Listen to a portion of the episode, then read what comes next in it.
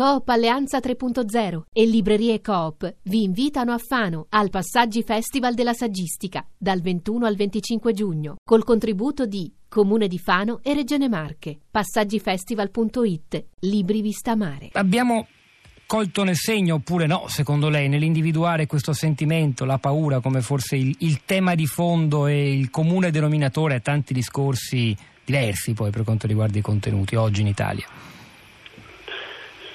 Sì, beh, come lei ha ricordato, poi io mi sono occupato specificamente di paranoia, quindi non mi fermerei alla paura che può essere istantanea, ma alla paranoia che eh, caratterizza tutto un modo di pensare che eh, rimane in atto, che continua a funzionare a causa della paura, dopo un episodio di paura uno può vivere poi nella paranoia e quindi dovrei riprendere eh, anche una cosa che è stata detta, cioè la differenza tra percezione e dati reali. Eh, abbiamo qui un esperto del, del, anche del crimine e delle inversioni, quindi saprà lui meglio di me queste cose. Quello che so in generale, perché ho seguito le evoluzioni nei principali paesi del mondo, le statistiche, Ox, eccetera, dagli anni 90 sostanzialmente grazie anche a tutta una nuova generazione di dispositivi elettronici che prima non esistevano, che da un lato complicano la nostra vita ma dall'altro la aiutano, i crimini più tradizionali sono diminuiti eh, abbastanza fortemente, almeno in tutto l'Occidente, ma non stiamo parlando del terzo mondo, non stiamo parlando dell'Europa e del Nord America, quindi eh, il paradosso è che la paura aumenta quando il crimine statisticamente diminuisce. E come lo spieghiamo, quello che lei chiama paradosso allora? Abbiamo davvero sì. più paura che in passato, perché ci sentiamo più insicuri? Sicuramente, beh, le inchieste mostrano che beh, per, per esempio c'è l'immigrazione che prima non c'era soprattutto in Italia eravamo un paese di emigrazione, quindi manca completamente una cultura dell'accoglienza, mancano i, i dispositivi, tutto adesso non, nuovo eh, non sono uno specialista, come lei diceva seguo un po' queste cose, ma eh, non sono uno specialista, certo quello che so che vedo che in Italia mesi o addirittura anni dopo essere stati accolti e, salvati generosamente, no? molti rifugiati dall'Africa, dal Medio Oriente sono ancora nei campi passivi.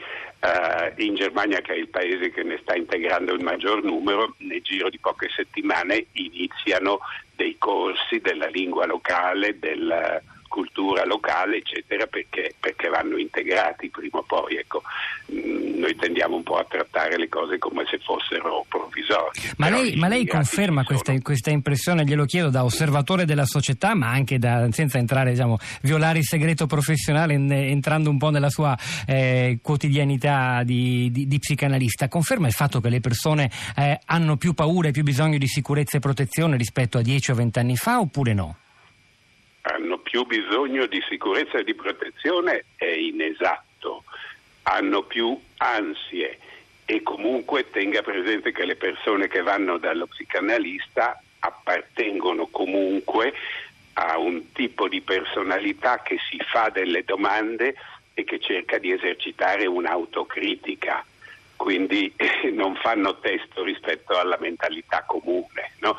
Il rischio è che la mentalità comune diventi quella di puntare l'indice verso l'immigrato, soprattutto l'immigrato illegale, che effettivamente, essendo arrivato illegalmente, è più facile rimanga nella illegalità. Mm, qui eh, stiamo mettendo insieme delle cose abbastanza complesse. Negli Stati Uniti purtroppo questo è avvenuto e ha portato alla elezione di Trump, però faccio riferimento anche a un'altra cosa che ho sentito di passaggio, ehm, la reintroduzione a pena di morte. Vorrei ricordare che questa è la grande differenza tra l'Europa e gli Stati Uniti, è questa tanto che gli Stati Uniti non potrebbero neppure fare domanda paradossalmente per entrare nell'Unione Europea perché l'Unione Europea accetta solo stati che hanno abolito, no? quindi moderni, eh, la pena di morte. Eh, però negli Stati Uniti la pena di morte qui, e in generale la presenza di pene molto più severe anche per reati minori eh, non ha portato a un tasso di criminalità più basso. Il tasso di criminalità negli Stati Uniti è diminuito più fortemente di quello dell'Europa, è vero, però rimane sempre più alto di quello dell'Europa, malgrado ci siano pene più severe, inclusa la pena di morte, quindi le cose sono un po' più complicate.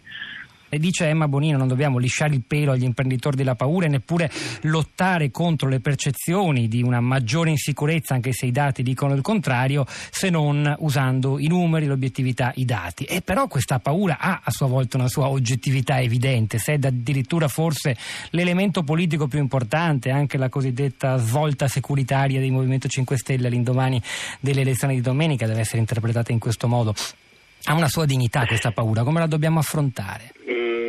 Dipende da cosa lei intende per paura qua, perché se mm. parla di, del meccanismo che io ho di spavento oppure se parla di un clima culturale. Sono due cose molto diverse. Volta, come, esatto, eh beh, certo il clima culturale, come si diceva, è stabilito dai mass media, eh, in gran parte dai discorsi, dalle cosiddette narrative che sono esterne a me. La paura è una cosa che mi viene da di dentro io, noi tutti, lei, la, Emma Bonino, eccetera, siamo un corpo, siamo anche animali, quindi dobbiamo avere paura, abbiamo degli istinti che sono anche istinti di attacco e di fuga, perché eh, siamo nati così, no? Soltanto che siamo anche umani e oltre all'istinto di attacco e di fuga dobbiamo poi ragionare e vivere civilmente. Questo è, mi sembra semplicissimo, non dobbiamo dimenticarlo. Pochi giorni fa, ero ancora negli Stati Uniti, c'è stato questo episodio di Torino su cui mi hanno chiesto, mi hanno fatto delle interviste dall'Italia, ma l'episodio di Torino non c'era un elemento oggettivo, era tutto un meccanismo di paura che è diventato poi paranoia, una paura di massa, no? una fuga di massa, quella in cui la folla uccide se stessa. Se obbedisce al meccanismo esclusivamente animale, una folla umana, siccome ci possono essere migliaia di persone in una situazione artificiale, chiusi, non so, all'interno di un edificio, eccetera, succede un massacro. Quindi la paura in sé è un meccanismo necessario, ma dipende poi cosa ne facciamo. Ovviamente non dobbiamo perdere il sangue freddo, chi non si mette a correre all'impazzata è chi eh, meglio protegge la propria vita in quella situazione, mi spiego? Sì, sì, stato... Una cosa sono quindi le paure istintive e un'altra cosa il ragionamento che noi facciamo di fronte alle paure. Tutti hanno paura adesso di cose estreme, di essere uccisi, no? dal terrorismo soprattutto è venuto fuori. Ma quante sono le persone uccise dal terrorismo in Italia negli ultimi anni. Il terrorismo ovviamente sta aumentando e aumenterà, però in Italia praticamente ancora non ha ucciso quasi nessuno. In Europa è aumentato spaventosamente, ma ucciso, è arrivato a uccidere 200 persone in un anno in tutta l'Europa. Lei sa quante persone muoiono invece un'altra cosa che sta aumentando per la cattiva qualità dell'aria, dati appena rilasciati dall'Agenzia Europea dell'Ambiente fatta di tutti i migliori scienziati. Lo sa? Sono mi pare 84.000 in Italia in un anno, se in non Italia, ricordo male. Esatto, sì, sì, esatto, abbiamo fatto una puntata anche su in questo. In Europa stiamo arrivando al mezzo milione. C'è una proporzione quando è che i giornali mettono in prima pagina l'intossicazione dell'ambiente, eccetera, no? E come diceva eh, Emma Bonino, come dice proprio qualunque ragionamento politico, sociologico, psicologico, antropologico, noi cerchiamo il capo espiatorio, no? Nell'inquinamento siamo tutti noi responsabili, quindi invece di puntare il ditino all'infuori, peccato che non siamo in televisione, lo dobbiamo puntare contro noi stessi. Luigi Zoia, io lo ringrazio davvero.